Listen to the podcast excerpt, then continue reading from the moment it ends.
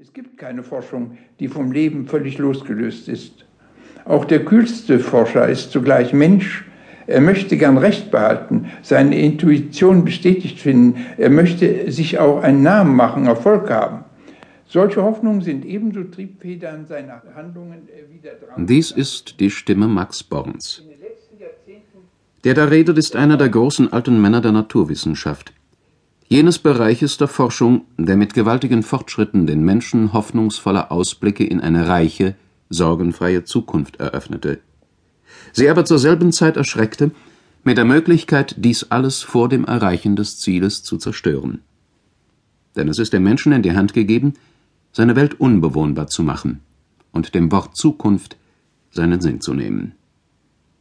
Und Max Born gehört zur Gemeinschaft jener Männer, die die Voraussetzungen dafür schufen. Er weiß, wovon er redet, wenn er vom Ende der Welt spricht. Ich möchte hier die Meinung vertreten, dass die Atombombe nur das letzte Glied einer lange vorher sichtbaren Entwicklung war, welche jetzt einer Krise zustreibt, womöglich einer endgültigen vernichtenden Katastrophe. Dies ist die Stimme des 81-jährigen Physikers Max Born. Er ist Mitglied 13 wissenschaftlicher Akademien, achtfacher Ehrendoktor, vielfach ausgezeichnet. So mit dem Nobelpreis, mit der Stokes Medal, der Max-Planck-Medaille, mit der Hughes Medal.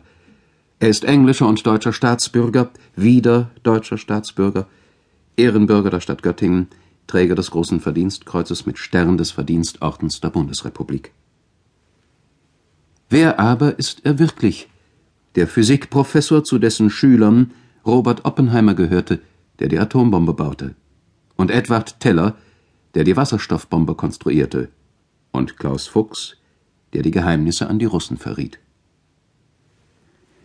Lassen Sie mich den Hintergrund zeichnen, auf dem sich das erstaunliche Leben des Menschen Max Born abspielte. Lassen Sie mich von diesem Leben berichten, von dem Leben eines Mannes, der das Recht hat, gehört zu werden, denn er hat mit seinen geistigen Leistungen mehr zum Wandel unserer Welt beigetragen, als die, deren Stimmen diese gewandelte Welt erfüllen. Ich will in diesem Bericht immer wieder einen Zeugen zu Wort kommen lassen, den nämlich selbst, dem dieser Bericht gilt. Aus den öffentlichen Reden, die Max Born nach seiner Rückkehr nach Deutschland bei uns gehalten hat, sollen Ausschnitte zu hören sein, die das verdeutlichen sollen, was ihn bewegt und was immer wieder auszusprechen er nicht müde wird. Lassen Sie mich auch vom Gang der wissenschaftlichen Ereignisse reden, mit Bescheidenheit und Respekt, wie sie einer Sache gebühren, die man bewundert, aber nicht recht versteht. David Hilbert, der große Göttinger Mathematiker, sagte einmal, die Physik ist selbst für die Physiker eigentlich viel zu schwierig. Und deshalb musste, das war wohl sein geheimer Gedankengang, die Mathematik der Physik zu Hilfe kommen. Und als dies geschah, entstand das merkwürdige Fach der theoretischen Physik, die sich dann auch in den Spuren der Mathematik weit von aller Anschaulichkeit entfernte. Was sie an Anschaulichkeit verlor, gewann sie aber an Eindeutigkeit, zu der die Mathematik verhalf. Meine Damen und Herren, die Mathematik ist ganz einfach.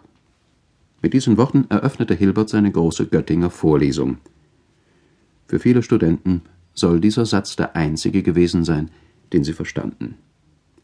Max Born verstand mehr. Der 22-jährige Student war nach Göttingen gekommen, um bei David Hilbert und Hermann Minkowski zu hören. Er war aus Breslau gekommen, Breslau war seine Heimatstadt. Dort wurde er am 12. Dezember 1882 geboren, im gleichen Jahr, in dem Charles Darwin, der Begründer der Abstammungslehre, starb. Als sein Vater, ein bekannter Anatom, den kleinen Max auf das König-Wilhelm-Gymnasium schickte, herrschte in Deutschland die letzte Cholera-Epidemie.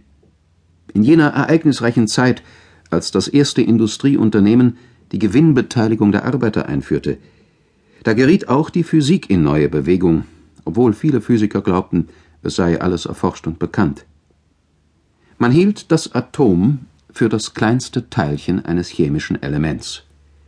Und ein Element, also ein Stoff, der nicht in andere Stoffe zerlegt werden kann, bestehe, so glaubte man, aus kleinen gleichen Atomen, die, wie ihr Name sagt, unteilbar seien.